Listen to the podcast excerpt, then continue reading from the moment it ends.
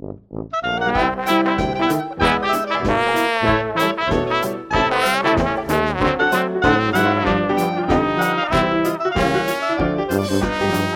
back to Libromania, a new podcast for the book obsessed from the Close Reads Podcast Network. I'm David Kern. If you love books and all the things that make books great, this podcast is for you. Each week, I'm presenting conversations with authors, designers, publishers, artists, biographers, critics, and scholars about the things that make books worth celebrating. We'll be talking book design and bookstores, book printing and book collecting. We'll be talking about the lives and problems of famous authors and the science behind our love of books. We'll be chatting with working writers about their process and with scholars about the art of writing biography. This is chapter two, in which I cheat a little bit and talk about movies, the best movies of 2018, to be precise. Joining me is Mr. Jeffrey Overstreet, one of my very favorite film critics. Jeffrey is the author of Through a Screen Darkly, his film going memoir, which I highly recommend, as well as novels like Auralia's Colors and The Ale Boy's Feast. And his award winning arts writing, including reviews, columns, and essays, have been published in Image, Paste, Christianity Today, Books and Culture, and many other magazines and websites over the last 15 years. Currently, he's a creative writing professor at Seattle Pacific University, and he regularly teaches courses and seminars on film and creative writing. To find Jeffrey's reviews, including his choices for the best movies of previous years, you know, like you know 2017 or 2006 or 1999, then you could head over to lookingcloser.org. And again, that's lookingcloser.org. As I say in the show, in the, in the conversation, Jeffrey was a huge inspiration to me back when I was studying film in college. So this is a privilege. This is an honor to chat with him about the best movies of the year. I have long wanted to do this, so I was honored and excited that he said he was up for it.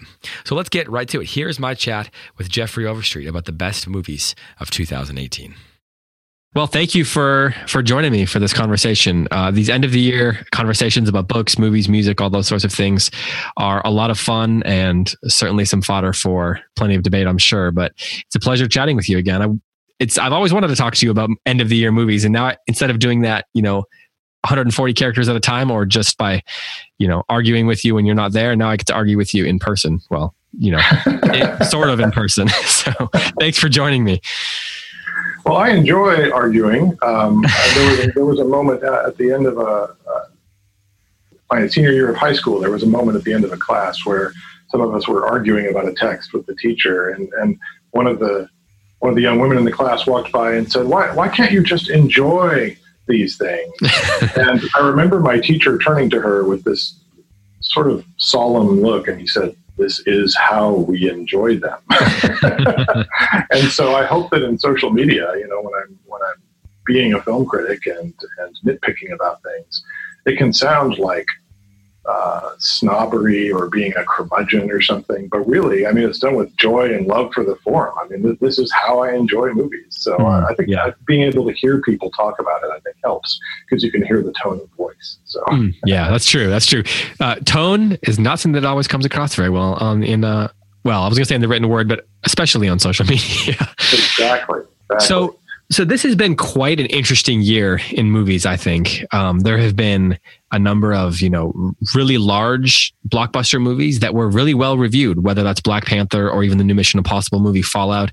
There have been a number of documentaries that have been really beloved, uh, such as the Mister Rogers uh, documentary, and then there have been you know despite whatever what what many of the critics have been saying or some of the fears of some of the critics there have been a number of well, shall we say, you know, for lack of a better term right now, it, the indie movie seems to be going strong despite the changing landscape of of Hollywood. Yeah. But I pulled up the just out of curiosity, not because I think it actually can tell us much of anything. Uh, I pulled up the Rotten Tomatoes list of the best reviewed movies of the year. okay. I think, I think they make a list that's like 200 movies long or something. So, all right. You know, it's a kind of an interesting an interesting snapshot in terms of I guess whatever whatever algorithm they use, which is which is useful to you know a very limited degree. Uh, but it got me thinking about about the nature of list making and what we mean when we talk about you know the best movies of the year. When you when you look at the film critic list out there, there's kind of a split. Some people will say, you know, they're very open. These are my favorite movies of the year. These are the things that connected to me. And the same with book reviewers and music reviewers and so forth.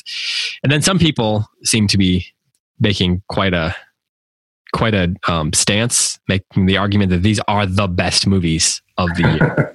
where do you? I think I know what you're gonna how you're gonna answer this, but where do you? What's your take on on on your approach to list making of, of this sort? Well, I, I, have to start with Emily Dickinson saying that the truth must dazzle gradually. Um, mm. When when critics make their year-end lists, uh, it's usually the height of Oscar season, and a lot of things uh, haven't opened yet. Um, some critics get chances to see most things uh, before yeah, they yeah. turn in their votes, but those votes are supposed to be turned in in October, and chances are that some of the best things are going to sneak in just under the wire and may may not open in most cities. Mm-hmm. They may only only play a couple of times in L.A. and New York in order to qualify for Oscars, but that doesn't mean anybody's going to see them until February or March. Right. And yeah. if you don't if you don't have a lively movie community or a lot of screens in your town, you may not see them until they show up on streaming, and that can be years later. Yeah. Uh, yeah. So uh, I'm very, very skeptical about year-end lists and approach them very tongue-in-cheek, offer my own very tongue-in-cheek with this sense that you know this is going probably going to be a very different list in a year. And I give myself that luxury on my website. I update my lists all the time uh, because I'm constantly seeing more things. I just saw uh, one of my top five movies of 2017 uh, just a few weeks ago. Uh, the Frederick Wiseman documentary about the New York Public Library hmm. finally became available on streaming services. And um, you know, when it when it played here in town, I think it only played it for a couple of screenings that I was out of town, so I missed it. Mm. Um, I think that's one of the most important movies that came out last year, but hardly anybody has seen it. And mm-hmm. even though it's readily available now, because it says 2017 on it, a lot of people are going to be like, "Oh, well, that's an old movie." so, um, yeah. not, but, but more importantly, we, um, you know, we our, our, our, views of art change over time. I don't really, I, I, compare it to, to dating somebody. You know, when I see a movie for the first time, I feel like I have only just met them.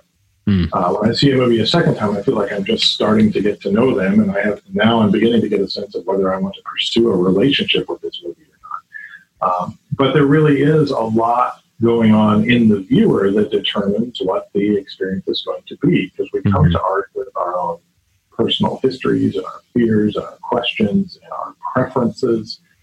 Mm-hmm. And and then there's also that struggle at a very primal level of getting past what, um, what my friend John Medina would call the, the animal uh, instinct questions, which are um, can I eat this or is this going to eat me? That's sort of the most primal question that occurs to your brain when you encounter anything. Is it a danger to me or can I overpower it? Mm-hmm. Um, he says that the, the second or third question that occurs to your brain is, Have I seen this before? And everything that follows from that, uh, he says, tells you how much more sophisticated than just an animal you are. If you're just an animal, you're going to care that something be familiar and that something be uh, something you can master or something that doesn't threaten or challenge you. But the more fully human we are, the more we are going to look for those challenges because we will understand that they can make us better. The more we are going to look for what is unfamiliar in order to expand our experience and become wiser and stronger and more empathetic. Mm-hmm. So, what for me is a great movie is probably a movie that's going to make me profoundly uncomfortable the first time I see it because it's pushing against that reliance on nostalgia, that, that mm-hmm. wanting things that are familiar and safe Mm-hmm. And that's where the danger of sentimentality and becoming stuck in this, well, I may not know much about art, but I know what I like kind of kind mm-hmm. of response. Yeah. I, I, think of that great Monty Python sketch where, um, you know, the, where uh, the, they're, they're discussing the painting of the Last Supper, and there's this tug of war between wanting it to be full of what we like to see and wanting it to be true. Um, hmm. So, so when I make these lists, uh, a lot of people will push back and say, "Oh, you're just trying to be a critic, or you're just trying to be sophisticated, or you're trying to be a snob." Like, no, no, these. You know, I see 150 movies a year, and the ones that mean the most to me are the ones that surprise me, yeah. challenge me, and make yeah. me want to go back and dig deeper, rather than just the ones that send me out of the theater going, "Yes, that's what I like." Mm-hmm. Uh, so, so that's why there's a profound difference between kinds of lists. Uh, a lot of a lot of them are just sort of sentimental. These are my usual preferences lists, and a lot of them are wow. I that was something I've never experienced before. I don't understand it, but I know I want to think about it more. Mm. So that, that, that's what goes through my mind when I'm when I'm making lists, and I know that I know that in a year my thoughts about a particular movie will have changed because I probably will have gone back to it and discussed it and written about it. A lot of times I'll come out of a movie having loved it, and then when I sit down to write about it, I realize, you know, I sort of fell for the cliches in this one. Mm. And other times I'll come out going, oh my goodness, that was unpleasant, and I'll sit down and start to write about it and realize, well, it was unpleasant because it was true because mm. it was revelatory. Mm. Uh, and then I start to fall for it. Mm. What about you? I mean, do you do you make lists at the end of the year? Well, I do make lists. I make them. I have the benefit of not having to, of not really having to publish them if I don't want to. I suppose, um, and I don't. You know, they can be very personal. I, I think that saves, sometimes saves me from perhaps uh, tending towards the trying to impress people, so right, to speak. Right. So I can I can focus on on the one hand I can focus on you know what movies that other people maybe don't like i can i can just sort of without having to worry about it say you know for whatever reason i did like these and then that allows me to think about what is it that i liked about it um and is it is it a flaw in me or is it actually is it okay that I like something that maybe not a lot of other people liked, or that I didn't like something that everyone seems to be liking? Um, I suppose if I was writing more about it as well, if I was spending more time actually having to write reviews of some of those movies that I either liked or didn't like, that a lot of that would come out before the list making process for me. Um, so I, I, have that's probably something of a benefit. But I do make lists. I, I usually what I tend to do, I've I've found that I'm not seeing enough movies the year that they come out. You know, a lot of the things that came out this year that I'll end up loving, I probably won't get to see until the new year right. because of right. the exactly. limitations of where I live and, um, and then just having little kids. And it's hard for me to, you know, hard for me to get out sometimes, um, enough times in a year to really make a comprehensive list. But then I'll go back later. I'll keep the list for, for 2018 and then I'll go back as I see them, sort of like what you were saying, and I'll cross things out and try to find ways to assess them after seeing things multiple times. Um, but I, I mean, I love making lists. I keep a pretty detailed list of the books that I'm reading and the movies and TV that I'm watching throughout the year, and then like to look back at, uh, you know, years later and see what I was reading or enjoying at a specific time. And I find often that because of the limitations that I'm working with, I I find that I end up focusing a lot on you know the sort of essential and classic movies that I've missed or yeah. or that I know that I need to rewatch again. So this year, for whatever reason, I found myself rewatching a lot of the uh, classic American cinema of the 1970s. Um, yeah, some yeah. of those, you know, um, the French Connection and some of those those sorts of movies that either I watched a long time ago when I was in college or you know studying film in school, or that I just missed altogether and felt like you know if I'm going to have educated conversations or even just feel like I know what I'm talking about or am enjoying things within the right context that I need to make sure that I see these things. So that is, you know, the limitations have forced me to some degree to spend more time on Filmstruck this year, although now I can't do that anymore, but yeah, but you'll be able to again soon. It sounds like they've got a good replacement service coming up. Um, yeah. And there are so many streaming options now. I'm a big fan of Kanopy because they too are offering a lot of really wonderful, challenging uh, films. That platform is built primarily for educators, and mm-hmm. uh, so yeah. it's not as flashy and as user friendly as Netflix, um, but it's uh, there's there's just a treasure trove there uh, for people to find. Yeah, in some ways, you know, like you, we will talk about Roma in a little bit, but that's a movie that there's been a pretty a decent bit of discussion online about what's the best way to see it. And I think that the, you know, the consensus take is that you see this in the theater if you can. And of course, that's how Alfonso right. wanted us to watch it. But then there also is, you know, the streaming offers us a, a access to the canon of movies, the great movies that that 10 years ago when I was in college, for example, it was very difficult to find a lot of these movies. And I remember, I remember, for example, looking at a lot of the lists that you were making back then and, you know, that you'd made oh, I don't know, going back into the '90s, right? So I'm looking. Yeah, at, in the late '90s, and I have recently uh, that I have recently reorganized. well, I remember. I remember. So I, I, graduated. I was in college in the mid 2000s. So I remember looking at mm-hmm. those mm-hmm. and looking at a lot of these lists that you were making, and there was a lot of foreign films on there, and and I'd have to really hunt down trying to find some of those. And yours, your list, and a couple other people's lists were lists that I was using to kind of curate the the movies that I was watching and that I wasn't getting in college in my wow, classes. Yeah. And so it, it's a much easier to find some of those things because of these streaming services than it was then. So I'm very grateful for that. But I'm also trying to balance that with, you know, there's a there is a these these movies were crafted to be seen in a very specific way. So yeah. I have to temper or adjust the way that I think about them because I'm either watching them, you know, on a on a TV or even you know God forbid on my computer or iPad when I'm you know I've got a sleeping kid in the room and I'm just sort of waiting for them to not stir. um, yeah. So I, would have to I'm trying to adjust the way I think about them and the way I the way I judge them and, and assess them based on that. Yeah, and a lot of that comes through discussion. I mean, I mm-hmm. I lived in just the right place at just the right time back then because I lived in Seattle, which was a much better movie going town then than it is now. There were a lot more options, a lot more theaters, uh, and I worked at a video store, so I I had access hmm. to things that I. What's a video store? Yeah, exactly. What was that? Although we do have a family video. I don't know if you guys know if you know what that is. It's a family video around the corner from us that does free kids movies for with, wow. with rentals. So well, we have managed to see more kids movies than I would have ever expected.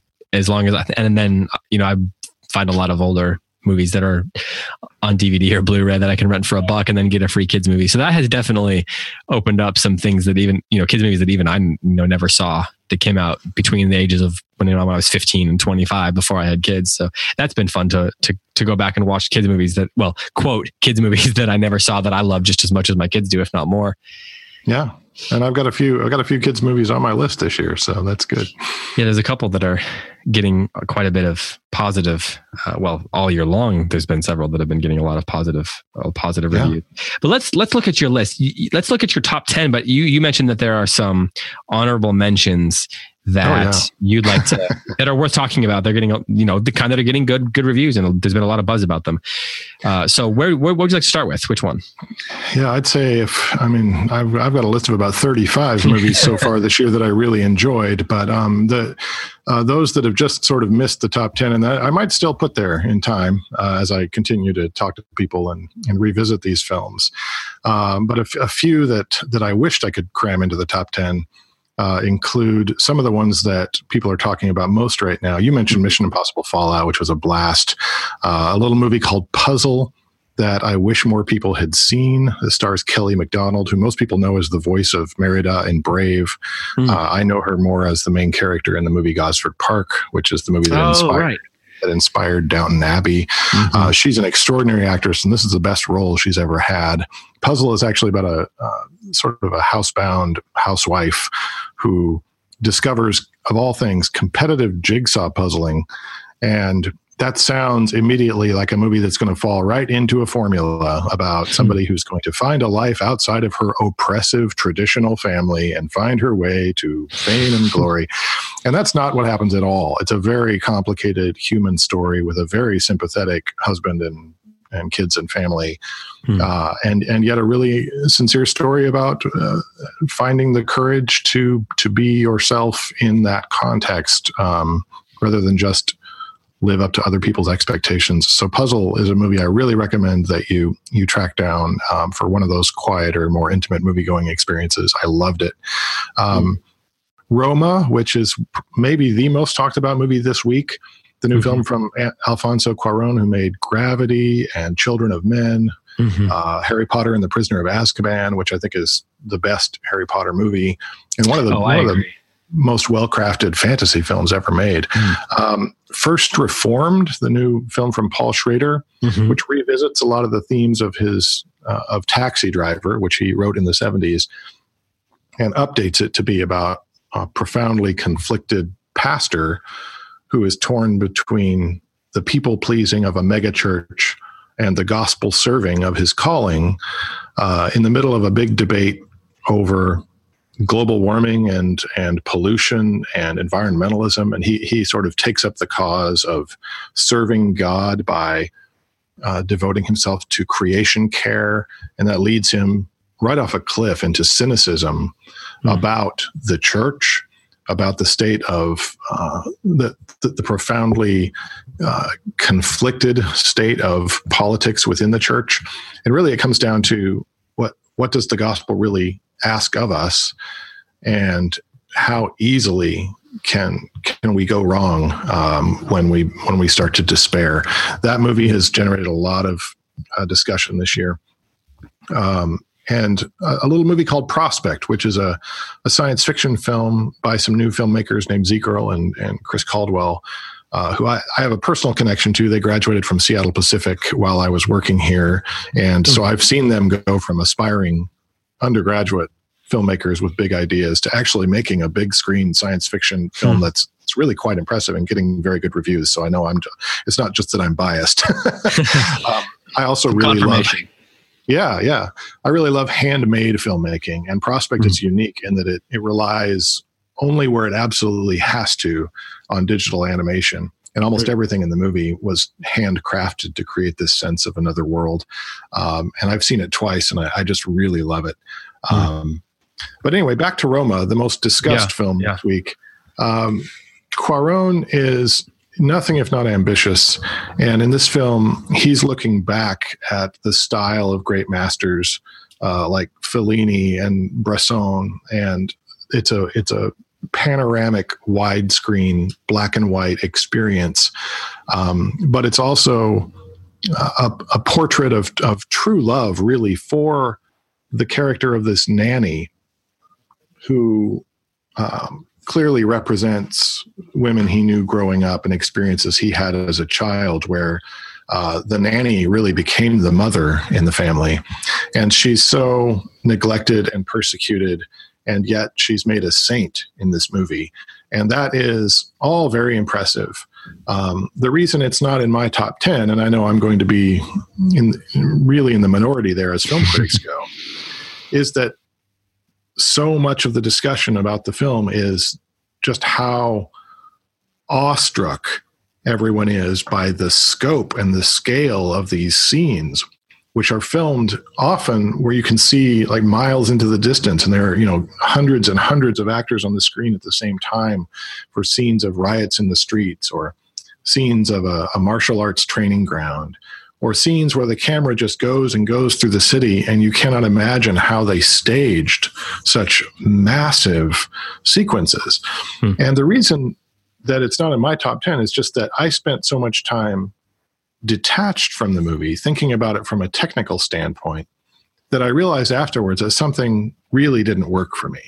It's supposed to be an intimate portrait celebrating the, excuse me, the the big heart in this small woman and how she was sort of a, an overlooked saint in the middle of all of this. And I came away from the movie not feeling like I had shared much experience with her at all. I had spent so much time being impressed with mm. The technical achievement of the movie that I didn't feel close to the character the way the, the filmmaker wanted me to. And so that's why I'm in a very different place than a lot of other critics who can't stop talking about this achievement. Mm-hmm. Um, maybe the second time will be the charm for me. Maybe I'll see it again, and I'll, and and because now I I've I've been overwhelmed the way he wanted me to be overwhelmed. Um, maybe now I'll finally actually be able to pay attention to the character. But I found it both impressive and distancing.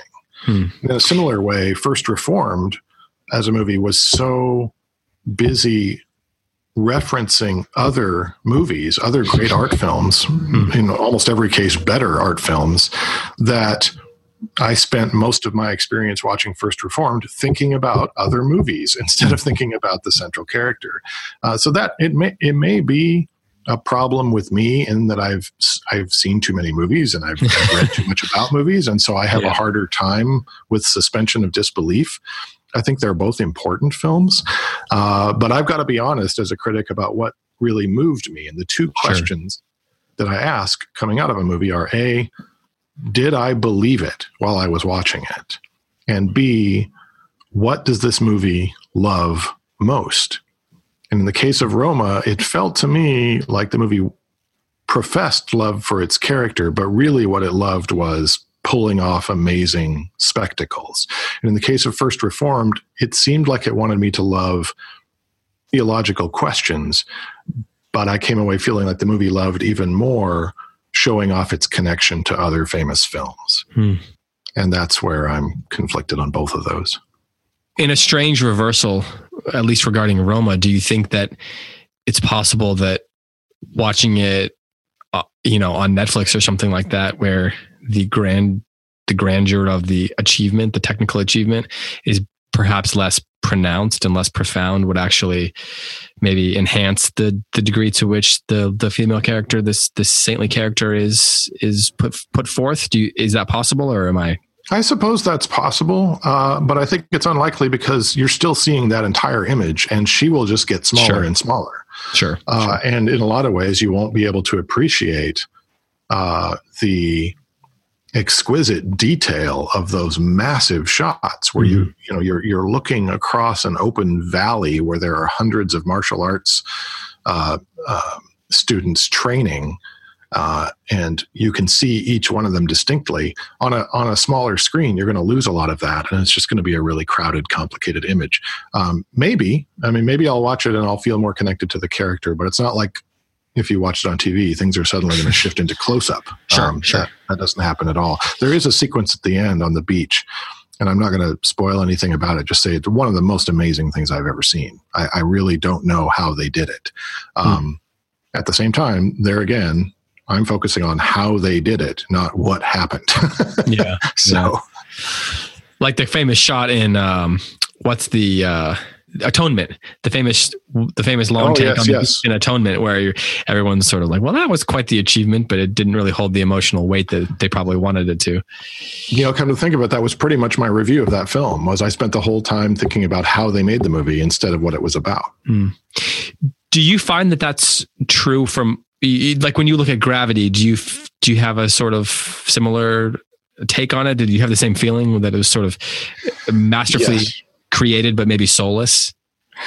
Um, I or is that too harsh? Yeah, soulless. I would say is too harsh because I do think there's. I do think he really cares about the the central character's experience in that film, and in fact, Roma makes a direct reference to an experience that must have been a strong, influential personal experience for Cuarón. Uh, but it's almost like for about five minutes of the movie, he hits pause on Roma and says, "And by the way, let me let let me show you where I got the idea for gravity." Uh, hmm. because mm-hmm. once again, it's a movie about a woman who's sort of lost in space, so to speak. She's trying to navigate in these extremely harsh conditions where one wrong move can ruin her entire life. Hmm. Um, and she's trying to maintain a connection with a sense of home that is very far away. So it's not real obvious, but but but you can make a strong correlation between the two movies. But there is one moment where it's very clear that we're we're we're getting a sense of the moment in very very young Cuarón's life that planted the seed in him to make a movie about literally being lost in space. Um, uh, yeah. So uh, back to your question, um, I, I, really connected powerfully with the Cuarón movies that came before Gravity. Mm. Gravity was the one where I felt like uh, technique and spectacle were beginning to overpower personal connection. I have a stronger connection to the movie Children of Men, stronger connection to Prisoner of Azkaban, frankly. And going back even earlier, um, a very strong connection to a, a, children's movie called A Little Princess, mm-hmm. uh, which is a beautiful adaptation of a classic story um, that, that achieves real intimacy with its characters. Interesting that you mentioned that because those three movies that you just mentioned, none of them are original Cuarón own stories. True, they're all adaptations. That's right. I wonder if I wonder sure. if that connection is because the key didn't. It's not all up to him to to to create that connection. I mean, Children of Men is obviously that's a pretty incredible novel. Uh, yeah, by a very I, by a masterful storyteller. Yeah, but the movie has little or nothing to do with it. Um, well, well, true. when I interviewed him, when I interviewed him about that film, he he admitted that he had only read the text on the back of the book, like the synopsis, and said, "Oh, that that gives me an idea for a movie," and he took it from there. So all of the all of the arguments about how faithful the movie is to the book are, are kind of uh, beside the point because he didn't even try. Yeah, uh, he, he took the central idea and made his own thing out of it. Yeah, it's interesting how even the even the sort of even the seed of a story though seems to have given him like a sort of a something to work towards or, or some sort yes. of something to build his formal his technical skills around or towards you know yeah i totally agree yeah, um, yeah. well okay so you mentioned uh, first reformed i do have one question about that um, do you do you are you with sort of the well, I guess it's not a consensus because he didn't get nominated for a Golden Globe, I don't believe. But do you, are you with the? Are you in agreement that Ethan Hawke's performance is as good as everyone says? Oh, it, yeah, he's great. He's great, and I won't begrudge him winning a Best Actor Oscar, which he he may well.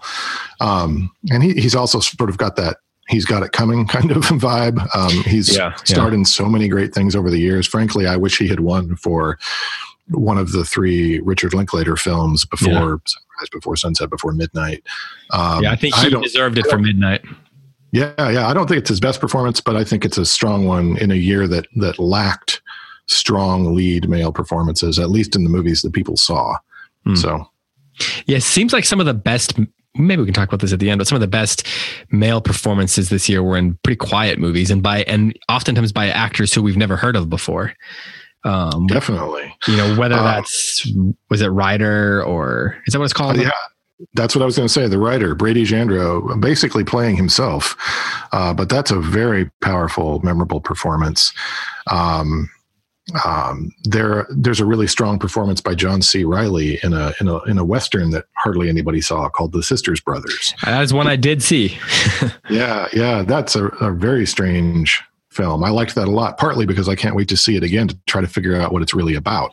Yeah, yeah. Uh, Joaquin, um, that also yeah, has Phoenix. Joaquin Phoenix in it. Yeah, yeah. Who's who's who shows up in my list in a different film, but we'll get to that. Okay, well let's dive in a little deeper. Then that's a that's a good segue. So number ten, what's your number ten movie on your your favorite movies of the year? Uh, 10 right now is a movie called Private Life, which anybody who has Netflix can watch right now. It's a Kathryn Netflix Hahn movie. movie, right? Well, Tamara Jenkins, is that yeah, Kathryn Hahn, who's also in my favorite movie of the year, but we'll get to that. Okay. Um, yeah, Kathryn Hahn and Paul Giamatti uh, play a married couple who started their marriage as as aspiring artists who were developing some sense of success and acclaim, and now. Uh, as they're getting older, they have decided a little bit late that they they want to become parents, and so they are going through the madness of uh, and i say the madness because that's that's the perspective of the film. The madness of fertility treatments uh, in every way shape or form. They are they're pursuing adoption and pursuing having a baby on their own. And the movie seems to come from i don't know if it's the filmmaker's personal experience but seems very based in true life experiences as they learn the ins and outs of these different kinds of treatments and uh, find start running into things like fraud um, start learning just how many things can can go wrong in that journey. And so as they are trying to sort of fill this this void in their life um, they come up against different prejudices within uh, within her family um, and they uh, start trying to help uh, their um, the, the woman Kathryn Hahn plays it, the, Rachel. They try to help her niece, who is in college and who is really kind of lost, trying to find who she is in the world. And uh, as they become sort of a helpful uncle and aunt to her, uh, they don't seem to realize the very parental role they are playing in her life. But the movie leaves it for us to see how they are really becoming a family, even as they ask her to help them in their search for a child. And she, uh, being a very empathetic soul, wants to help them. Uh, it's very funny, uh, but funny in that laugh of recognition kind of way. Mm. It's it's painful truth, and um, I have never liked Paul Giamatti more in a movie, and I'm a big fan of Paul Giamatti. Mm. Um, he is such a fully developed human character here. Kathryn Hahn, who's better known for comedies like Bridesmaids, is spectacular here. Um, I think she's got a very promising future as a dramatic actress. Um, hmm. Above all, I'm just happy to see Tamara Jenkins back as a filmmaker. Uh, she made a movie called The Savages. Yeah. Uh, gosh, like a decade ago with Laura Linney and Philip Seymour Hoffman that was absolutely fantastic. Um, so, welcome return for Tamara Jenkins. And I, I highly recommend this to you, but I might not recommend it as a date movie because it, it is a very honest, raw, difficult movie about the challenges of marriage and um, that the, the risks you take for your heart and your, your mental health uh, if you uh, set out on this kind of quest at this point in your life. Hmm. I suppose I should mention as a disclaimer here that many people who are listening will be thinking about watching movies with their kids and families. So just do a little research, as I'm sure you're going to, and be uh, discerning. Yes. Be discerning as you, you know, use use your own discernment based on your kids, because we're not going to be able to tell you whether or not every one of these movies is great for your family. So this is uh, not a family movie. it's a movie that cares very deeply about families but, but maybe, it is not a family movie. Yeah, yeah, not one to watch with uh, the kids. Uh, so number ten is uh, Private Life, Tamara Jenkins movie. So number nine. Uh, number nine. uh, number nine right now on my list is a movie called Leave No Trace. Um, oh yeah. I'm just not, just now realizing that's also from um, uh, a female director who we haven't heard from in a long time, Deborah Granik. Uh, she made the movie Winter's Bone, which was the movie that mm. sort of introduced Jennifer Lawrence to the world as an yeah. actress and launched her career in a very big way. And frankly, I don't know that I've liked a performance from Jennifer Lawrence more than the one uh, that she gave in Winter's Bone. Winter's Bone, of course, was a very raw, um, terrifying movie about a young woman in an impossible situation in a very rural area where the community can become as much a danger to you as a support. Uh, that is also true in this movie, which is called Leave No Trace. It stars Thomasin McKenzie, who I think has as promising a future as Jennifer Lawrence, perhaps. She plays the daughter uh, of a war veteran who, because of PTSD, is now living in the forest, uh, the big forest park just outside of Portland, Oregon, where I grew up. So a lot of hmm. this area looks very familiar to me. Hmm. He wants to live off the grid. He's very paranoid. He's very uh, suspicious of the government, but he's also very legitimately uh, upset about the effects of consumerism on uh, individuality and on freedom. And so he wants his daughter to grow up free from all of that influence and meddling, and he wants an authentic life. So he's trying to teach her survival. He's trying to teach her an appreciation for the natural world and for beauty. Um, and there is an intimacy between the two of them that we rarely ever see between a father and a daughter in a film. Hmm. Both characters are so fully developed. Uh, ben Foster plays the father, and he usually plays really scary, nasty, dangerous guys. But here yeah. he's, he's he's capable of that, but he's also just a very broken soul that you can deeply care for. This hmm. movie follows them uh, in a trajectory where we know they cannot sustain this because they're being hunted. They are desperately in need of mental health support for him. Uh, she is in need of good schooling and good care, so she's going to be able to survive in, in the real world. And so it's really about navigating that tension between the ways in which society wants to shape you and um, your your need for community, your need to participate in society. It's sort of like that great Thomas Merton life lesson about the importance of solitude in order to hear yourself think. Hmm. But then, even more, the challenge to go and participate in society and be Christ to the world, carrying that sense of solitude and self knowledge with you into the world. It's a hmm. really beautiful film, and mm. I, I, highly recommend it for the performances uh, and for Deborah Granik just as a director. I, I, hope we don't have to wait ten more years for another one from her. Mm. I have I have heard some some great things about Thomasin McKenzie, and she's Australian, isn't she? I yes, she's and she's um, uh, she's already involved in in other projects, and I'm really eager to see how that works out for her to see if she has the kind of range that Jennifer Lawrence has proven to have. Hmm. Um, I, am actually a big fan of Jennifer Lawrence, um, but the more that celebrity has become a part of her career, uh, the harder it has become to believe her in a movie because yeah. we sit there thinking about the celebrity. It's like that. It's like uh, Michael Caine said to me in an interview a long time ago. He said, "If you're sitting there thinking." That's a great performance by Michael Caine, then I have failed. yeah. he says, You should be caught up in the character, not thinking about me. Hmm. Um, Man, what a challenge, though, for for someone who gets as famous as, say, a Tom Cruise or even a Tom Hanks or someone like that. Right, right. Yeah. Then the, then the movies become about them and their career and how this character is a challenge for them.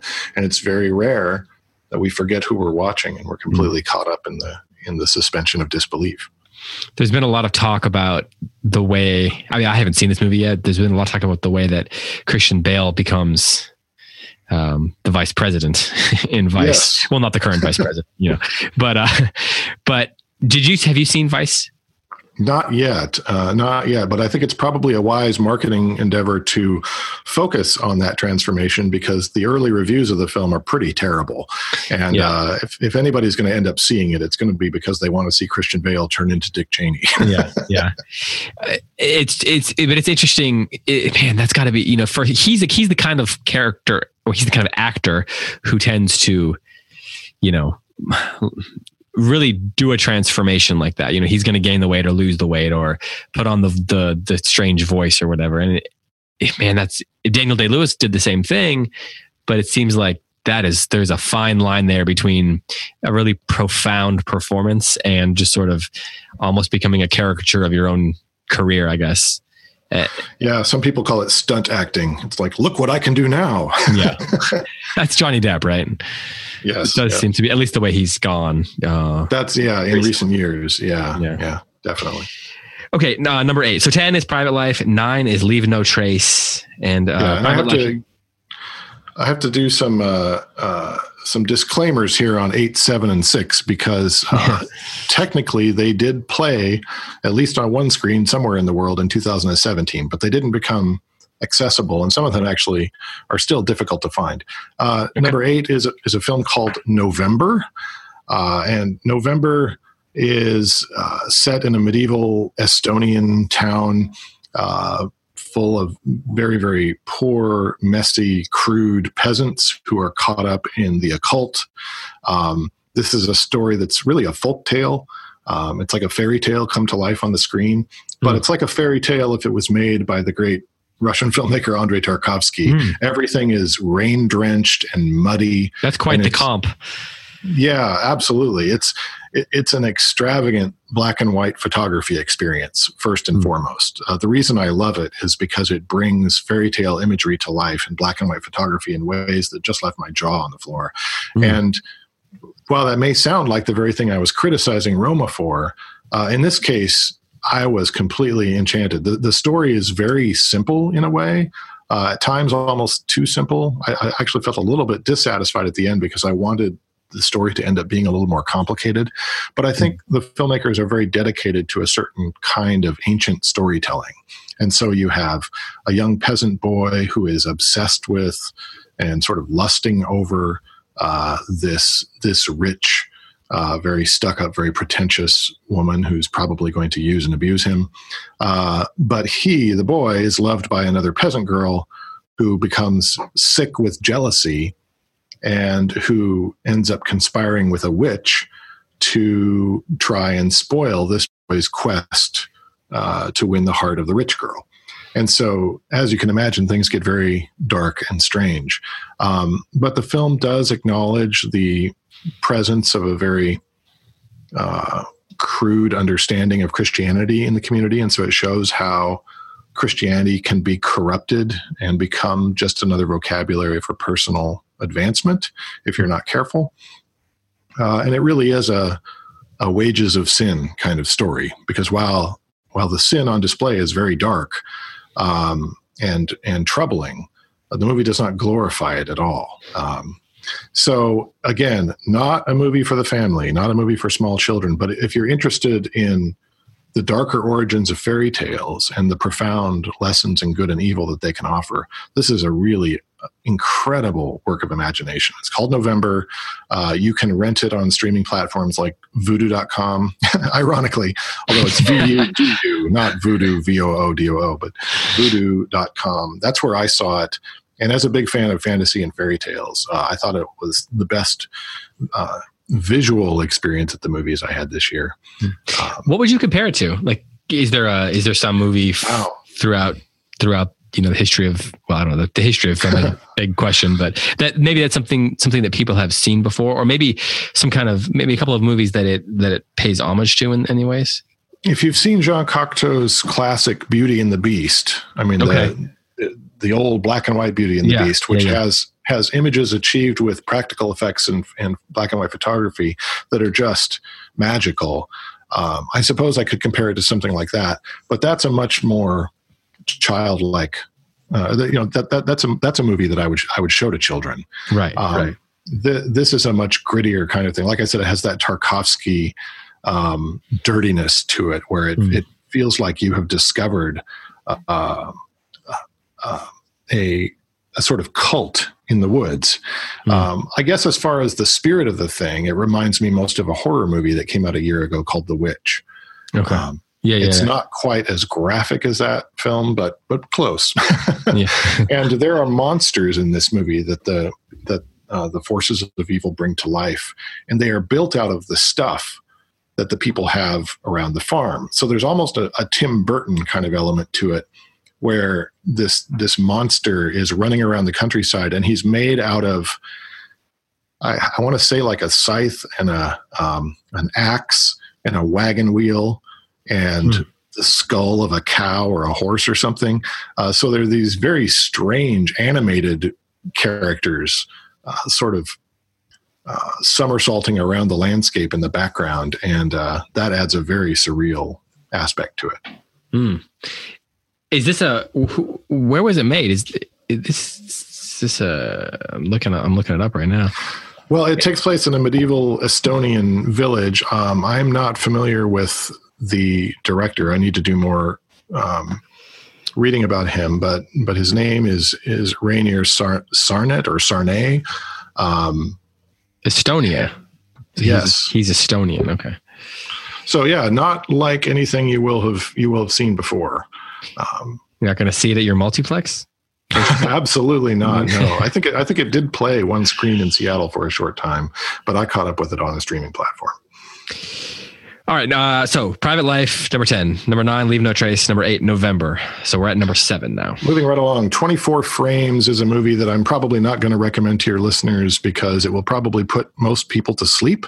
But it's important to me because it's the last movie by the great Iranian filmmaker Abbas Kiarostami. Mm. And it's it's it's a unique movie going experience. It's it's 24 still photographs that he took and wanted to share that were deeply personal to him. And they're usually photographs of landscapes.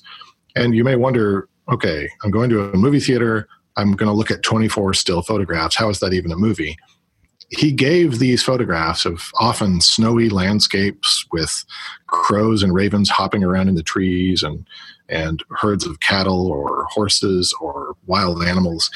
And he gave those photographs to special effects artists so as you hmm. sit and look at this still photograph on the big screen, it slowly comes to life in very subtle ways. So you're looking, it's almost like looking at the most beautiful collection of animated GIFs that have been made. hmm. And the more you watch, the more you realize there actually are thematic connections between the images. And he is talking to you about the world. He is talking to you about human nature. He is talking to you about the threats to the planet he's talking about deeply spiritual things, but he relies on us to think about what we're watching and consider the questions that they raise. Uh, consider matters of predators and prey and the fragility of the environment and the purpose of the seasons. Um, it was an extraordinary experience. I'll never forget it. There were only about 10 of us in the theater, and I think two or three of them left by about the third photograph but I found it kind of hypnotic and mesmerizing, and it it's sort of a reminder, uh, a useful reminder, I think that that motion pictures we, we tend to talk about the story primarily, but you mm. can take the story away and still have a movie. You can't take away imagery and still have a movie. And it reminds you that the elemental thing about cinema is powerful, carefully composed images that speak uh, in ways that we are, like we are right now, struggling to paraphrase. That's what makes it it's a, a high art hmm. uh, and a very different one than just storytelling. So 24 frames was the most unique thing I saw this year, and uh, I've just learned that the, the Criterion Collection is going to be releasing it soon. So that means it found enough critical consensus that this was uh, an important achievement in cinema, um, and one that if you're up for a challenge, um, watch it on the biggest screen you can find with the best sound system you can find, so you can lose yourself in these in these environments. Mm. So, th- and that one is available. That one is Criterion. not available currently. It yeah. will be out uh, as a Criterion release yeah. soon. But I saw it during a limited engagement uh, screening here in Seattle, and mm-hmm. it did very well at film festivals. If you if you do a Google search for 24 frames, you're going to find all kinds of, of rave reviews about it. Um, my friend Melissa Tamminga, who lives up in, in Bellingham, Washington, and who is a film critic for the Seattle scene and also a frequent guest on uh, the podcast Film Spotting. Mm-hmm. She she picked 24 frames as, as her number one movie of the year. She was oh, she wow. was overwhelmed by it. So mm-hmm. the trailer prob what would you say the trailer gives a taste of yes uh, an actual absolutely. taste That'll tell you whether this is something you want to pursue or not. Some trailers, you know, maybe not. This one sounds like it will. Yeah, I don't recommend it because I have any confidence it's going to be a crowd pleaser. I recommend it uh, in the hopes that maybe one listener will find it and think, "Wow, this this enhances my understanding of what movies can do." Mm. And maybe it'll inspire some visual artists to realize that cinema they don't have to have a story to make a movie. That mm. movies can do can work on us in very different ways. Mm. Um, and in some cases, sometimes there's too much story anyway, right? So so yes, yes. I was reading. I was uh, following some threads on on Twitter recently. Uh, film critics discussing uh, the way that so many movies are so long but then, yeah. and so when you run across one, you know, that's a really confident hour and a half, you know, that's just, there's a, there's an efficiency to it and, yeah. and a precision to it that that's a really welcome thing in a world where so many movies and even TV shows are, seem so bloated and, and so they feel like they have to pack so much story when sometimes, you know, a single image could do just as well as 25 minutes of exposition. You're going to hear a lot about a movie called Widows that, that people are putting on their top 10 lists. And I yeah. didn't put that anywhere near my top 10 list because I felt like it so clearly needed to be a mini series. It, it wanted to be a, like The Wire. It wanted to be yeah, a, social, did, yeah. a social studies experience. And the fact is, it's based on a miniseries, on a on a British television series, and uh, I think that's the real weakness in that movie is it doesn't go deep on anything because it's trying to include everything. Mm. There's that shot in that movie, you know, the one that everyone's talking about, the long take where he's the camera's kind of on the hood of the car and they're driving from yes. the, right. the sort of slum part of Chicago, and then it takes three and a half minutes or whatever it is to get to the rich part. And that was one of those scenes that it, you know, you can see what they're going for. And as I was watching it, it was, you know, there's there's something of an achievement there, and you it just all felt sort of on the nose, as some people say. And that that's one of those movies that I feel like has moments, but the moments yes. don't add up to what it seems to think of that that they add up to. Exactly. Yeah, Steve McQueen, the director, um, is is very very good at uh, visual composition and creating a, a sort of a mood mm-hmm. uh, with, yeah. with the lighting. Um, and that, that particular scene was one of the most interesting things in the movie to me. But that's because it gave me something great to look at because the story really wasn't involving me very much. mm. Yeah, I thought there were, you know, like Brian Tyree Henry, I thought had a, the scene where he's in the apartment. I thought that was interesting the way he's sort of becoming a, an actor to look out for. And of course, I haven't seen um, if Beale Street could talk yet, but you know, there's certain moments or certain interactions that that are enjoyable in the moment, and then you kind of look back at them and feels like, well, what did it all mean? Right. Um, I'm glad you brought up if Beale Street could talk because that's one of the ones that I, I can't wait to see, and I and I haven't seen yet either. I'm still playing catch up on some of these, um, but he does figure in another of my top ten here, so we'll get to that. Well, okay, let's get there. Number six. Number six, uh, again, one that I'm not going to highly recommend to everybody because this is a very dark, disturbing, and violent film. It's called You Were Never Really Here. Mm. And that also is by a great female director. This is a great year for women who make movies. Uh, Lynne Ramsay, who has made some of the most critically acclaimed movies of the last 30 years. Uh, this is a movie with Joaquin Phoenix, uh, and it also has taxi driver connections the way First Reform does. It's about a man who is so um, damaged by uh, past experiences with violence that he is trying to channel his uh, mental illness in a way into some form of productive vigilante justice. So he hunts down criminals who kidnap children and who are involved in human trafficking. So it's about this traumatized war veteran um, trying to find a missing girl. And the more he looks for her, the more he uncovers this web of political corruption.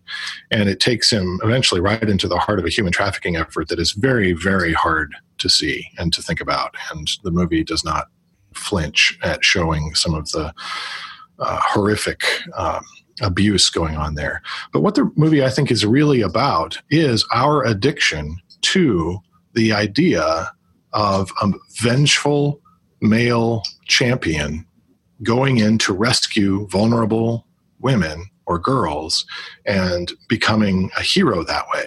In this movie, it can look very much like a formula on the surface. Here's a guy who's who's angry, you know, like Liam Neeson in so many movies in the last several years, um, and he's going to go find the girl they took, and he's going to make them pay.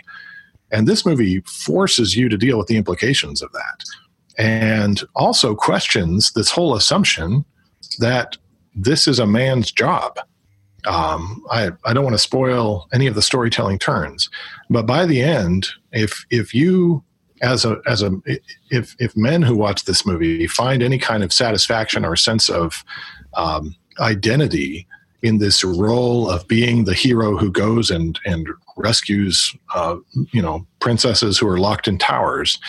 Uh, this movie really confronts that and will leave them asking why that is what gives them a sense of identity.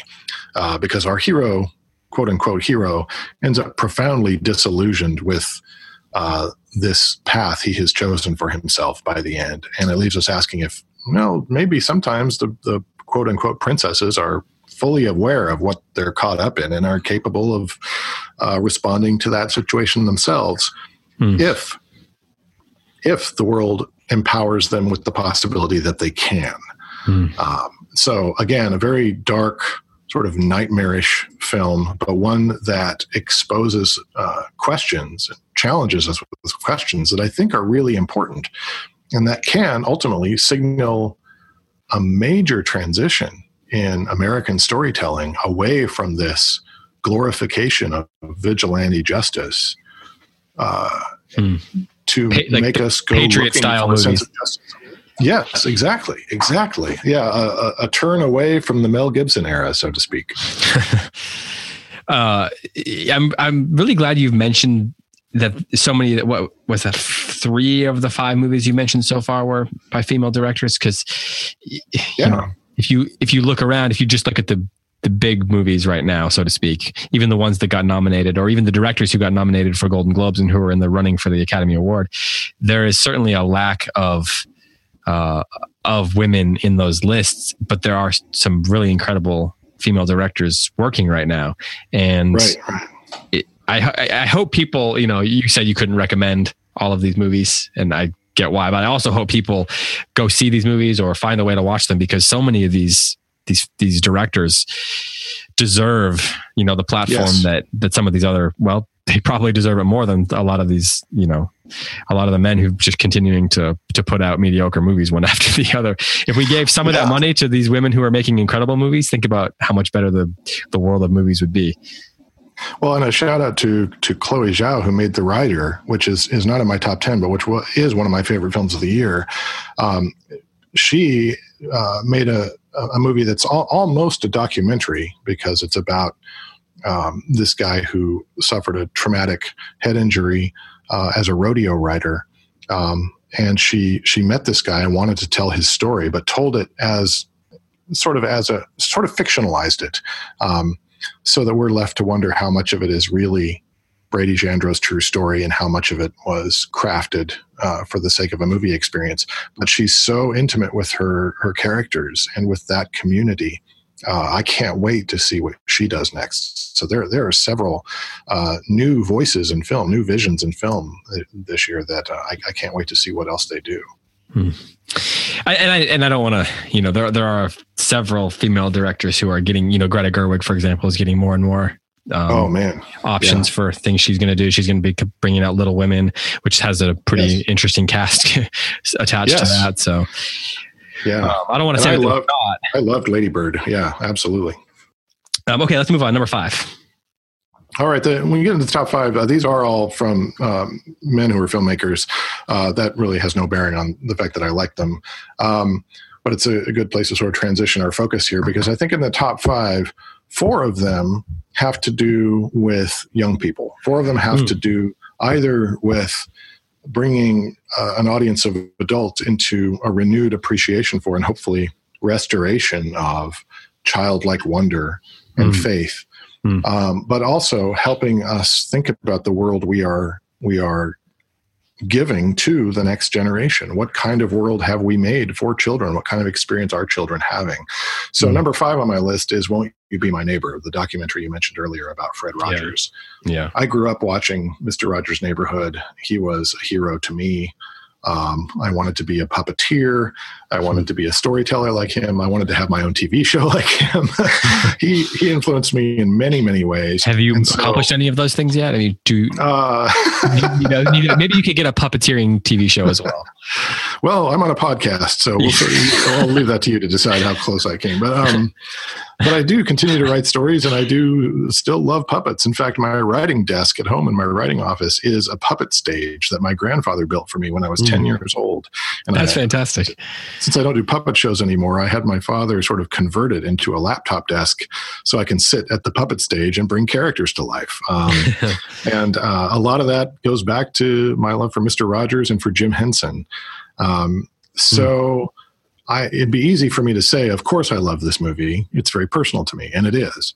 But boy, I tell you, looking around in the theater at how many people were just openly weeping at this vision of a man who is so empathetic and imaginative and caring and conscientious.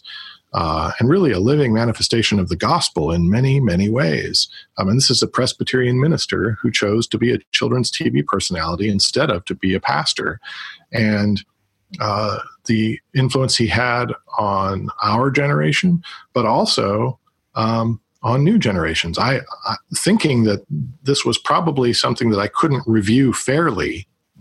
I asked my students, undergraduates in college, uh, what they thought of it, and they cried too. They had never mm-hmm. seen the show, but this movie is so well crafted that it gave them a profound encounter with Mister Rogers, mm. and um, enables his ministry to go on. I, I think ministry is the right word for it in a way that we desperately need right now. Uh, there was a sense in the audience watching Won't You Be My Neighbor that this is exactly the movie the world needs right now because it will remind us of those lessons we learned in childhood about loving your neighbor, uh, loving the stranger, loving uh, the person who isn't like you and how that is at the core of whether there's any hope f- for the world.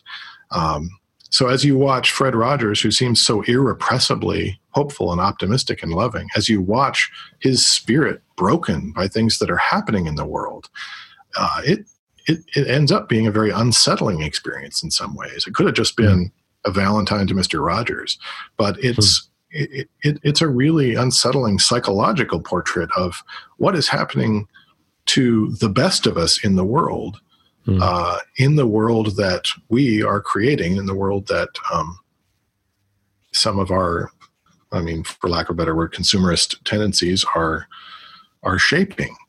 Um, a lot of people in their reviews are saying, you know, Fred Rogers would never succeed in the world today, would never have that kind of TV show in the world today because we've lost an appreciation for paying attention. We've lost an appreciation for silence. We've lost an appreciation for intimacy. We want to be constantly, jarringly entertained. And mm. his kind of ministry would not uh, survive in this kind of world. And so I think it's it, it's not just a feel good movie; it's a profoundly challenging one. Hmm.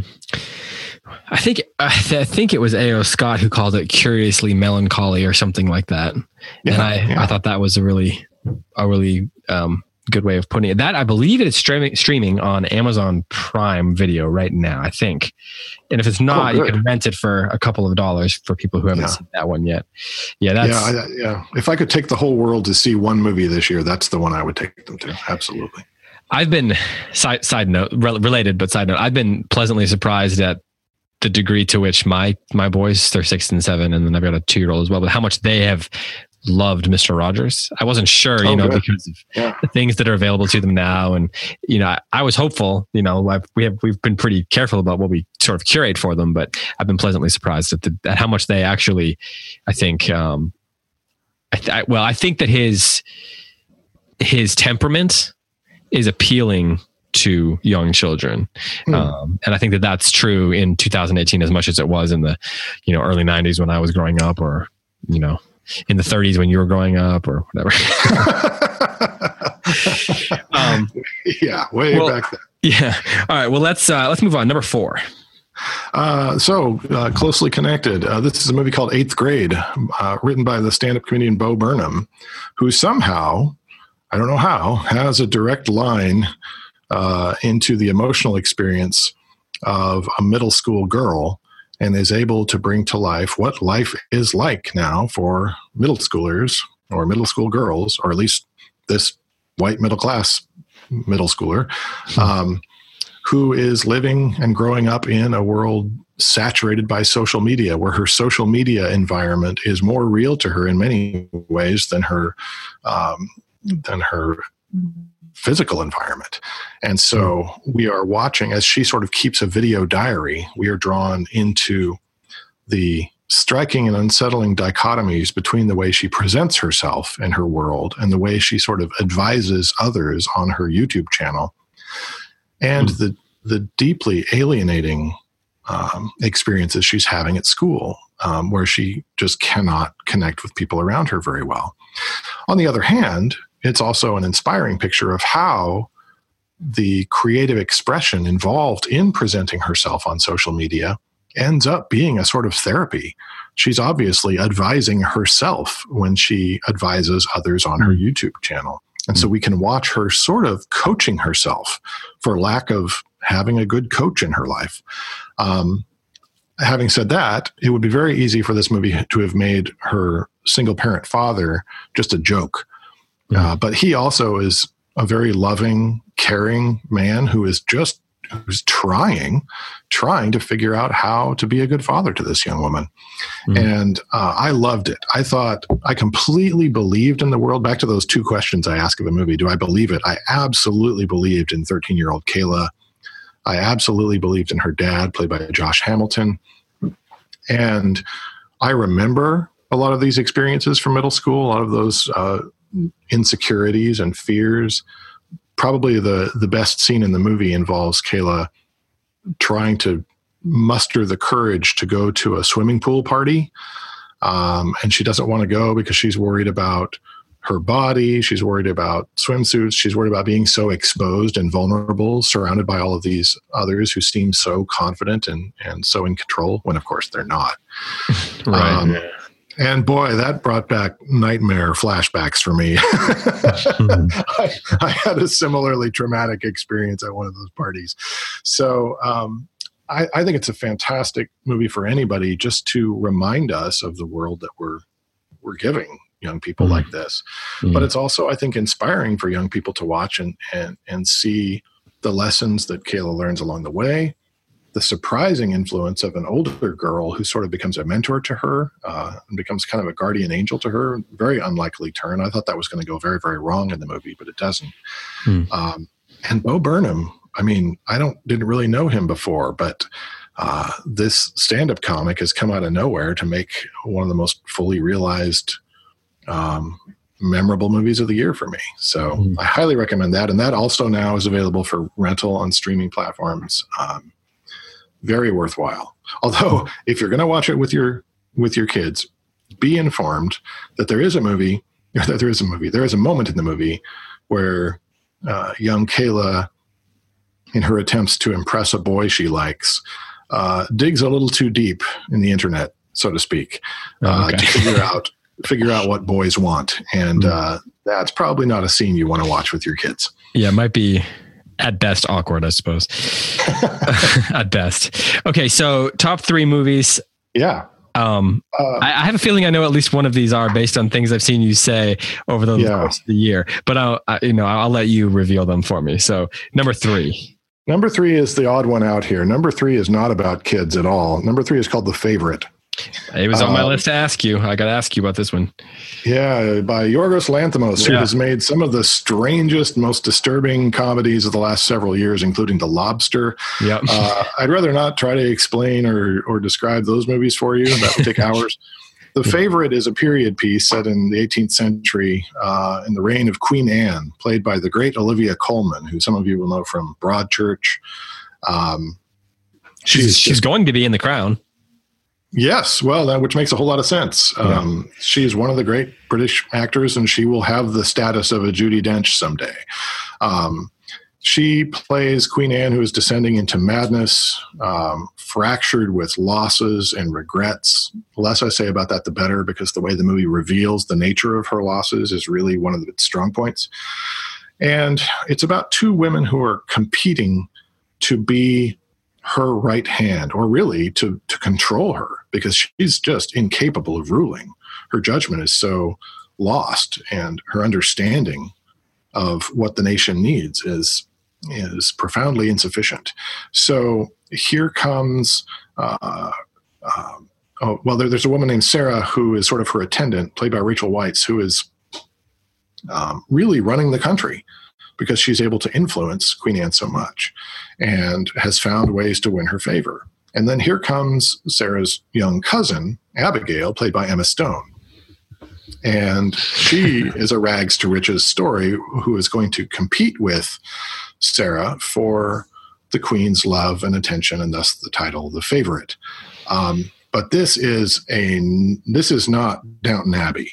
This is a or the Crown. This is a nasty uh, subversive, twisted picture of the corrupting nature of power. So while it sounds like a movie maybe I should be warning people about, well, that's fair. I should warn you. It's it's very dark and twisted. It's also very true, very truthful.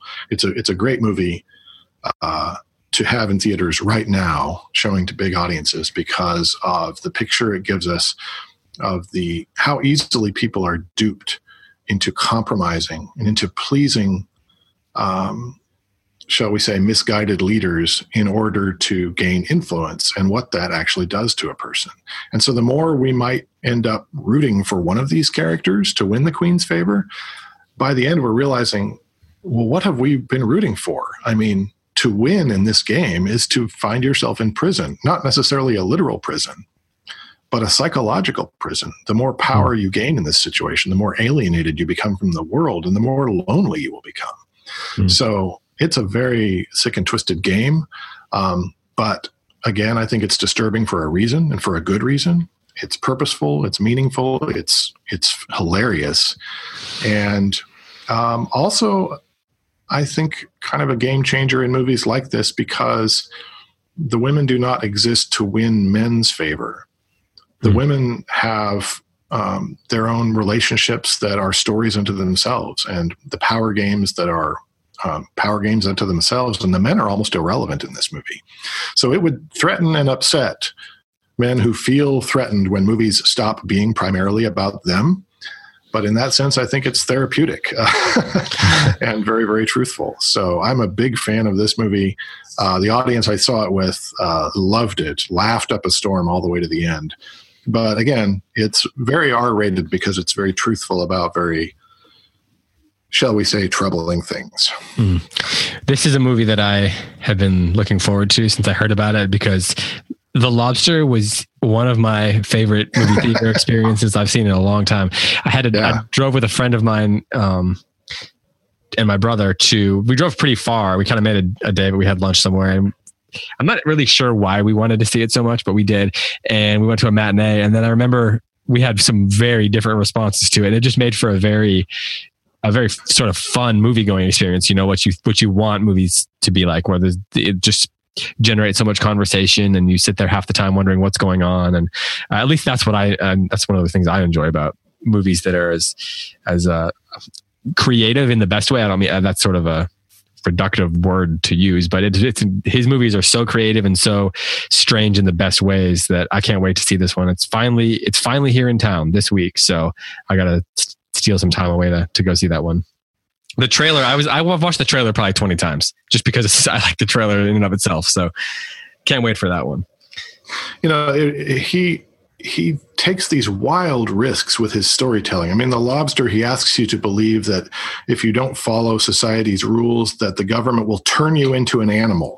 you know, I mean, that's ridiculous. But if you, if you will, Is if it? you can accept that presence, or that, that premise, yeah, then what that comes to represent or what that comes to say about society is actually quite truthful. And reminds me of what yeah. Nathaniel Hawthorne said about uh, that the you know the real measure of a work of art is in its suggestiveness. Mm. And uh, Lanthimos's films uh, take these wild risks in order to challenge us with metaphors. And if we accept the metaphor, we'll see that as far fetched as this movie is, and the favorite is not based on a lot of real history. There's a lot of make believe going on here. But if we accept these crazy premises, we end up with things that can't be said, truths that can't be said any other way. Hmm. So I'm grateful for him. it, quickly, would you consider it kind of a subversion of the typical, I don't know, chamber piece that oh yeah definitely definitely yeah um, it it it takes a lot of those conventions uh, like you know okay so who which man on the court are you is this one does this woman need to charm in order to win her way and and just completely turns that upside down um, mm. it's very very funny hmm. Well, like I said, I, am I'm, I'm gonna have to figure out how to see this before Christmas.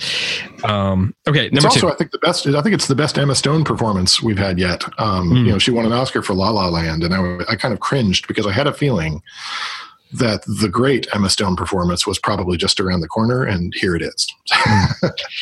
she um, she was scheduled to be in the Greta Gerwig Little Women, but then I saw that she's out because of promoting. They're filming while they had to promote The Favorite, so oh, that wow. that would have been. I would have really enjoyed seeing her in a movie directed by Greta Gerwig, but well, we pro- it'll probably happen with some other movie then. Yeah. Yeah. All right, number two. Well, now we're back uh, back in kindergarten, so to speak. Um, Paddington Two. Yeah, I love this movie.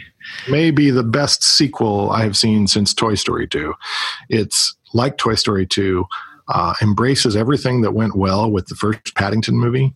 Uh, and it, it, believe me, if you're hearing this and and scratching your head and wondering what in the world I'm talking about, you need to see Paddington because Paddington, like the best Pixar movies, um, has all the stuff that it needs to be a great children's movie, but is speaking profoundly to adults. Mm-hmm. And it also unleashes such extraordinary visual imagination, such perfect voice casting. Yeah, Ben really Whishaw is incredible.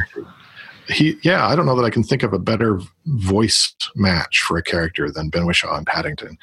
Um, uh, Sally Hawkins, who who uh, you know was in yeah. the movie The Shape of Water, yeah. I thought she was even better in the Paddington movies. Um, Hugh Bonneville from yeah, Hugh, Hugh Bonneville from um, Downton Abbey, and just such a great cast. Paddington Two is a much bigger and frankly better movie, and it's about uh, how our communities are stronger if we welcome the stranger. So it's a very very timely movie about England and immigration right now. Um, it's about a bear who loves marmalade sandwiches, but it's about uh, problems with uh, prisons and incarceration and unfair um, police practices. And I mean, it, it's hard to believe all these things fit together so well. A lot of people have acknowledged that if you didn't see the director's name on this film, it's directed by Paul King, who also directed the first Paddington movie, you might end up concluding that it's a Wes Anderson movie. Hmm. because uh, visually it's so in love with symmetry and color and a sort of uh, um, diorama like pageantry. Uh, and I think that's a really good comparison. Um, it also gets great, great work from all of its actors. And the real standout here, believe it or not, is Hugh Grant, who I think has the best role and best performance of his career as the villain in Paddington 2, believe it or not. So um, the less I say about that, to, the better, because this movie is full of surprises. Um, it's so funny. It's so warm hearted. It gets great performances from Brendan Gleeson as well. Mm, yeah. Um, Noah Taylor, who there there's not enough Noah Taylor in the movies. Um, yeah, I I've seen it three times now. I just uh, bought a copy for the home library because I know I'll keep going back to it.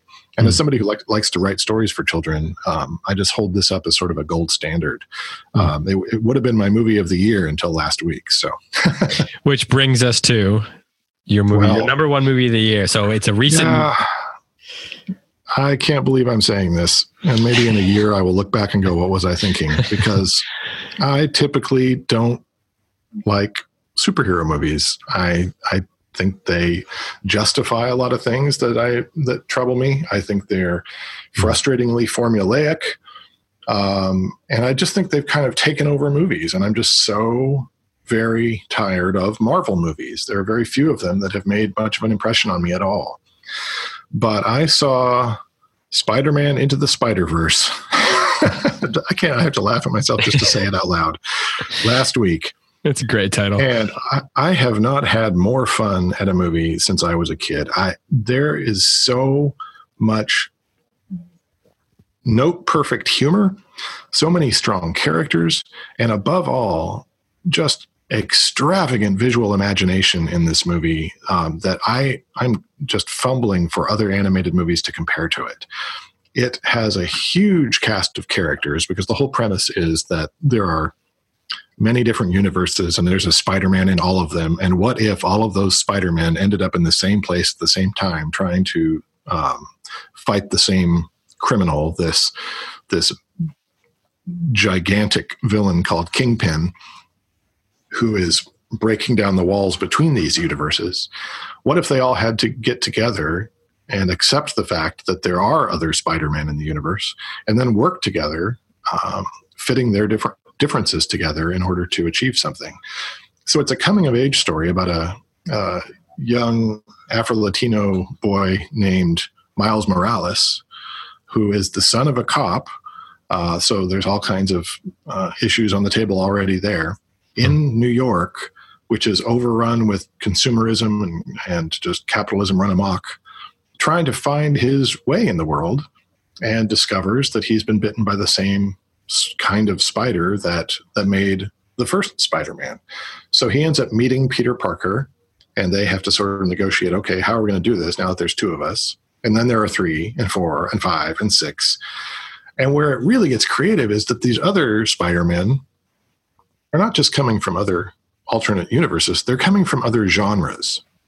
So one of the Spider-Man, believe it or not, is is like Porky Pig from a Looney Tunes version of Spider-Man, uh, who actually says that's all folks at one point in the movie. Um, there's a Spider Woman. There's a noir Spider-Man, and um, as these different genres collide, the visual styles associated with those different comics collide. Mm. And somehow, I'm still trying to figure out how they did it. The filmmakers keep us anchored, keep us focused on Miles Morales and his coming of age story in the middle of all of these mishmash styles on the screen. I cared about these characters. I was exhilarated by the the music in this movie, which also comes from all kinds of genres. I didn't want to blink because there were so many wonderful things happening on the screen at once. And contrary to Roma and some of these other movies we've talked about, the technical achievement of the thing did not distract me from the heart of the movie. Um, and I think it's about very, very important things all the way through. So I went and saw it a second time yesterday on a big IMAX screen. And this time I took a notebook with me and I sat there and I filled seven pages with notes, just trying to keep up with little details that I was noticing the second time mm. that contribute meaningfully to the heart of the movie. And I can tell you from experience that I'm going to find more the third time and I'm going to find more the fourth time. Uh, this is a, a, sense that I've developed over many, many years that once in a while you just get that sense that this is one of those movies that's going to keep on rewarding us every time we all these other movies I've been talking about, which I really loved and really admired, uh, none of them gave me that sense of I can't wait to see this as many times as possible in a theater with an audience on the biggest possible screen, um, because it takes me back to why I fell in love with movies in the first place. Mm. Um, I have that thrill that I felt seeing Raiders of the Lost Ark for the first time. I have that sense that this is a movie that's going to continue to inspire me to make my own stuff for years to come because it has reminded me that, you know, as saturated as we are with movies and television and imagery, um, there are still wonderful new ways to tell stories in meaningful ways. I think a lot of kids are going to be profoundly influenced by this film because of what it's saying to them and the, mm. what it's showing them. Mm. So, yeah, believe it or not, uh, a movie that I was cynical about when I first saw the the trailer is the one that I hope to see several more times in the theater before it's gone. So mm. it's a big commercial movie. It's got Sony stamped all over it. There's Sony products all over this thing. Um, but somehow they gave this project to just the right people who love comic books, who love Spider Man so much, and who really get what those stories can mean to people. Mm. And allowed them the freedom to develop this vision over time so that it is worth digging into. Hmm. So that's it. That's that's my movie of the year, and I doubt that anything is going to uh, to take its place. but but that is a uh, that is a you know good holiday season family movie. Yes, yes, I think so. Um, uh, in fact, uh, where most Spider-Man movies are about Spider-Man's you know the, the, the uncle who was sort of a father figure to him being killed and how that shapes his story. This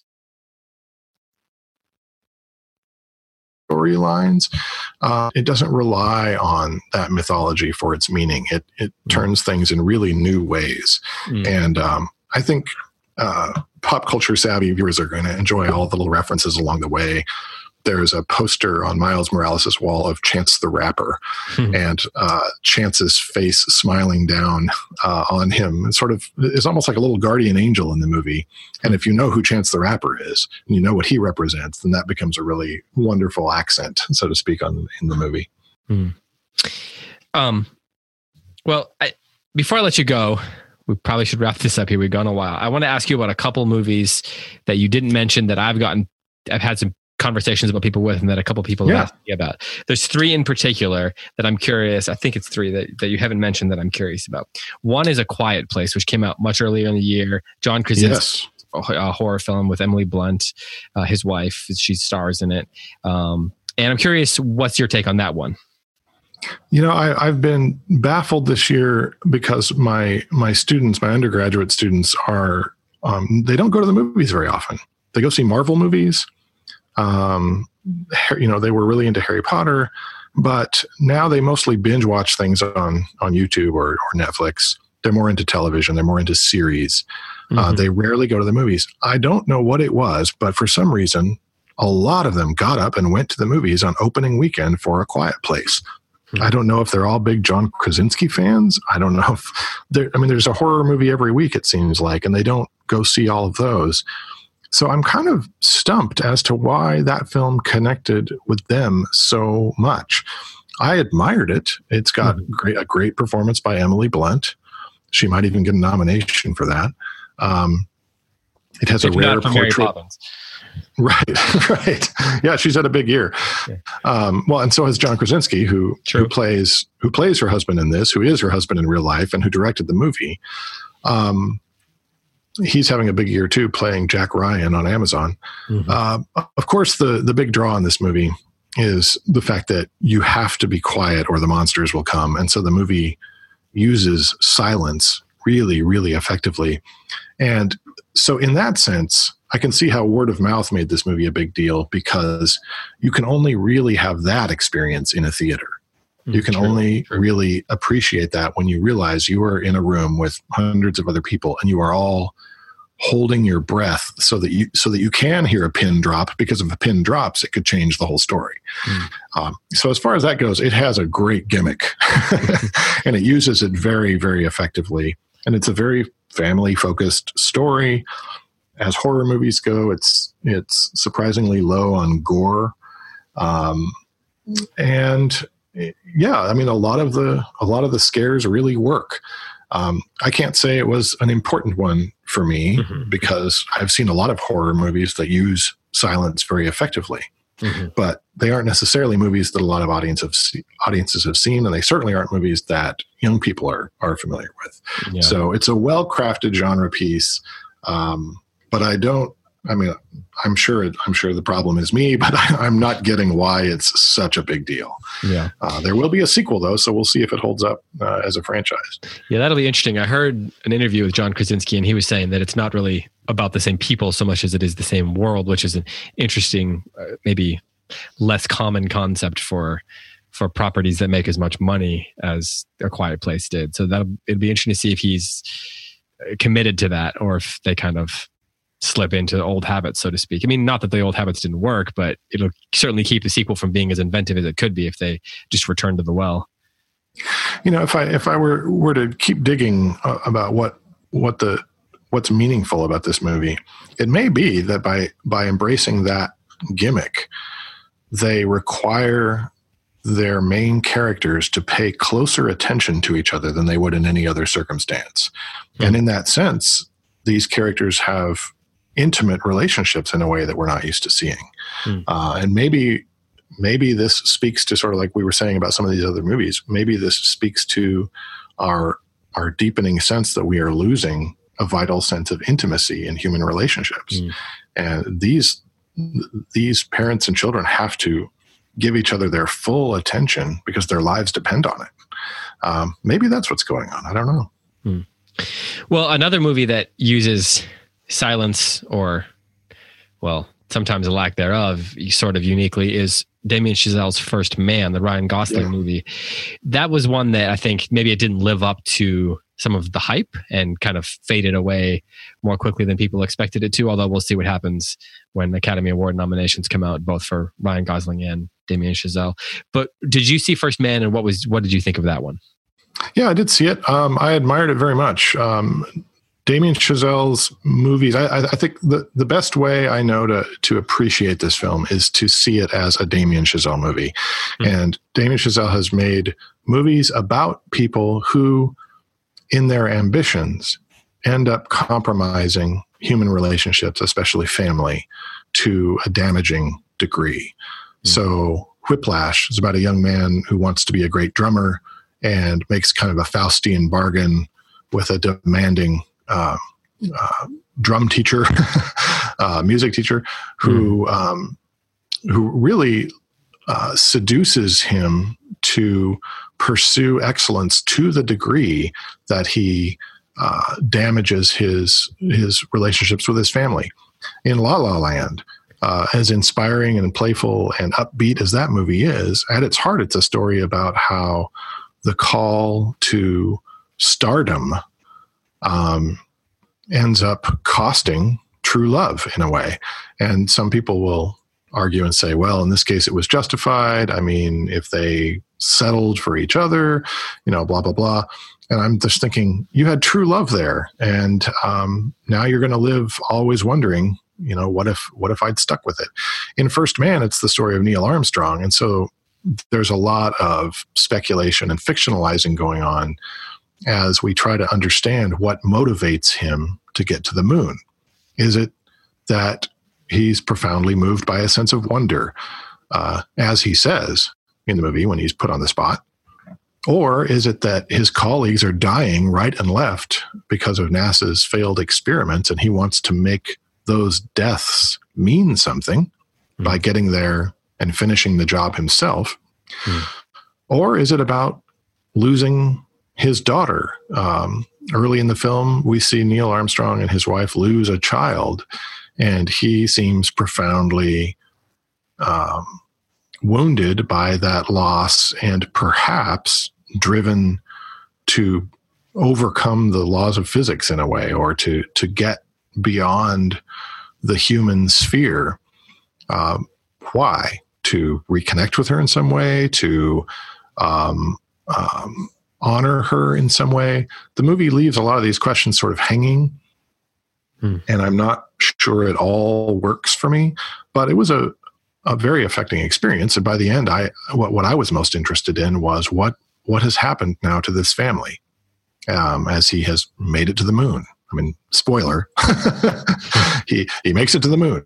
What does that do to these boys who have practically lost their father? To his faithful and loving wife who has had to make unreasonable um, um, sacrifices and challenges for him to complete this mission. And uh, I think the final image of the film is a is a big question about that. About so what now? What what has this been worth? Has this been worth it? Mm-hmm. Um, have has the marriage been lost, or are they alienated from each other, or are they going to find their way back? Um. I'm interested in discussing that with anybody who's seen the movie because I'm I'm not entirely sure.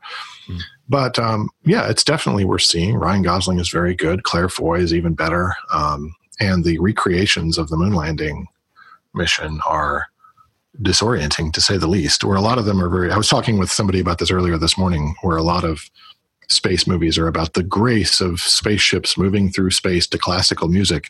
This is about that feeling that you're inside. Uh, inside a washing machine out of control, uh, being blasted out beyond the reach of gravity, and uh, it was hard to watch in that sense. Hmm. Um, one more that I want to ask you about that is also about marriage, actually, and it is a much smaller movie, and that's Paul Dano's Wildlife, which is based on a Richard Ford novel. It stars Carey Mulligan and Jake Gyllenhaal. Have you seen that one? Not yet. That's on my list of the the ones that got away right now. I do need yeah, to catch up with that. But as a as a Carey Mulligan fan, I'm definitely going to check that out. Um, but uh, yeah, I've read some very promising things about that one. What did you think? Well, I haven't seen it. That's one. Oh, okay, that's one okay. Of the ones that I'm. I mean, that's that's the classic example of a movie that I'm probably gonna have to wait to see because it's probably never going to come near me, or yeah. I'm gonna have to drive. But I, I too, I am a huge Carey Mulligan fan. I'll see movies that are otherwise very mediocre just because Carey Mulligan's in them. So, um, yeah, I, yeah.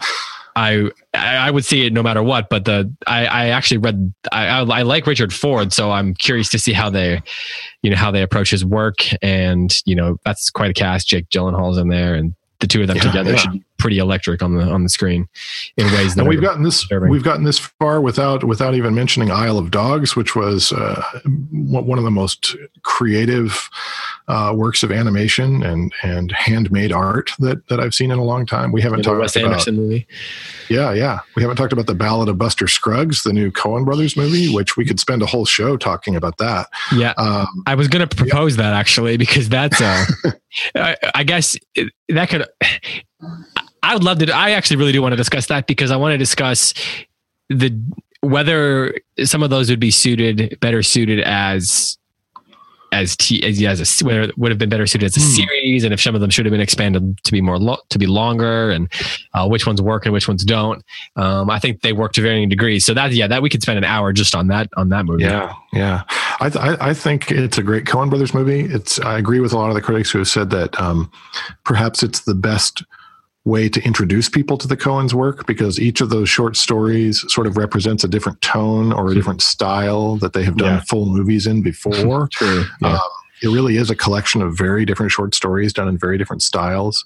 Uh, it's strange in how it embraces traditional Western storytelling. Any one of these stories could have come from an anthology of early Western stories, but each one has that unique Coen Brothers twist where they're making you question things that we used to embrace. Um, yeah, yeah. Um, the most valuable thing to come out of that movie for me has been a debate I've been sort of witnessing and just listening to about the portrayal of Native Americans in the movie.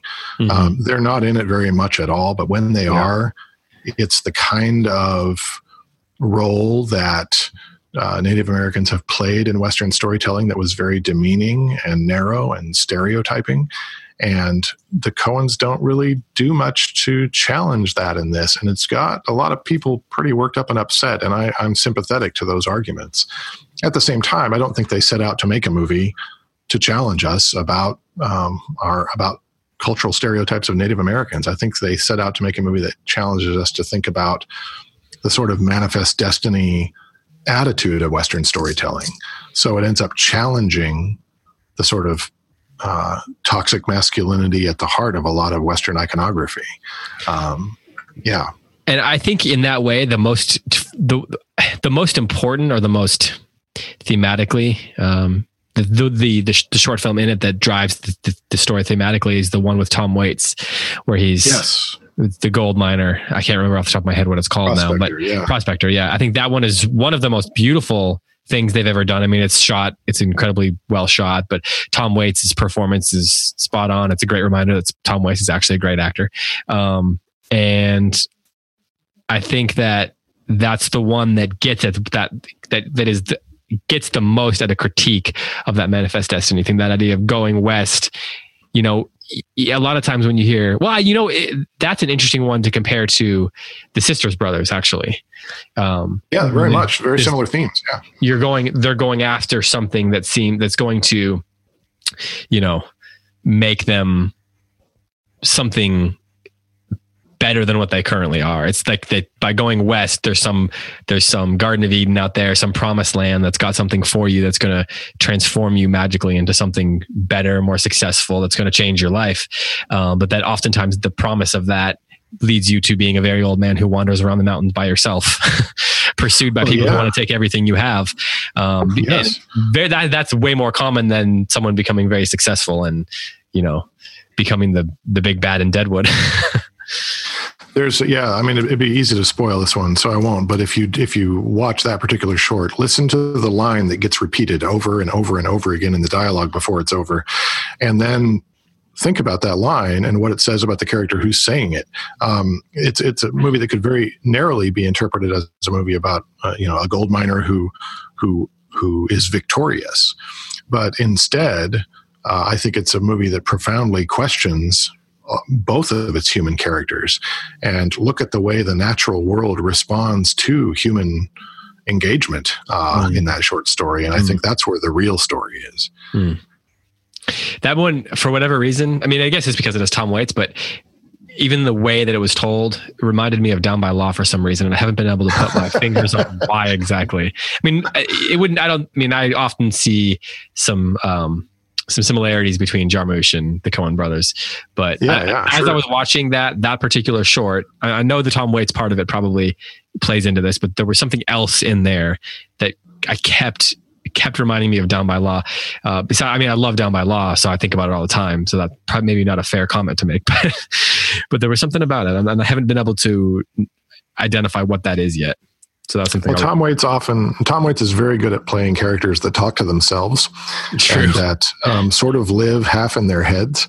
Uh, and and his character in Down by Law is a DA without a without a show, and mm. so hmm. he's constantly narrating. Um, uh, the, some kind of radio program that he's not really doing. And here he's he's narrating his experience. He's talking to the mountain. He's challenging the ground to give up its gold. Mm. Um, it's uh, yeah, I can see some some correlation there.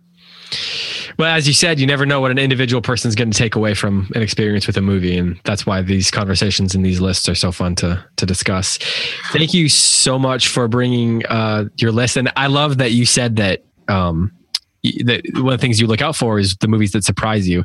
And then in the yeah. end, your top two were Paddington 2 and Spider Man Into the Spider Verse, which you both, you kept, I think the word you used them several times in discussing both those movies was how surprised you were at various yeah. elements of it. So comes full circle as far as that goes.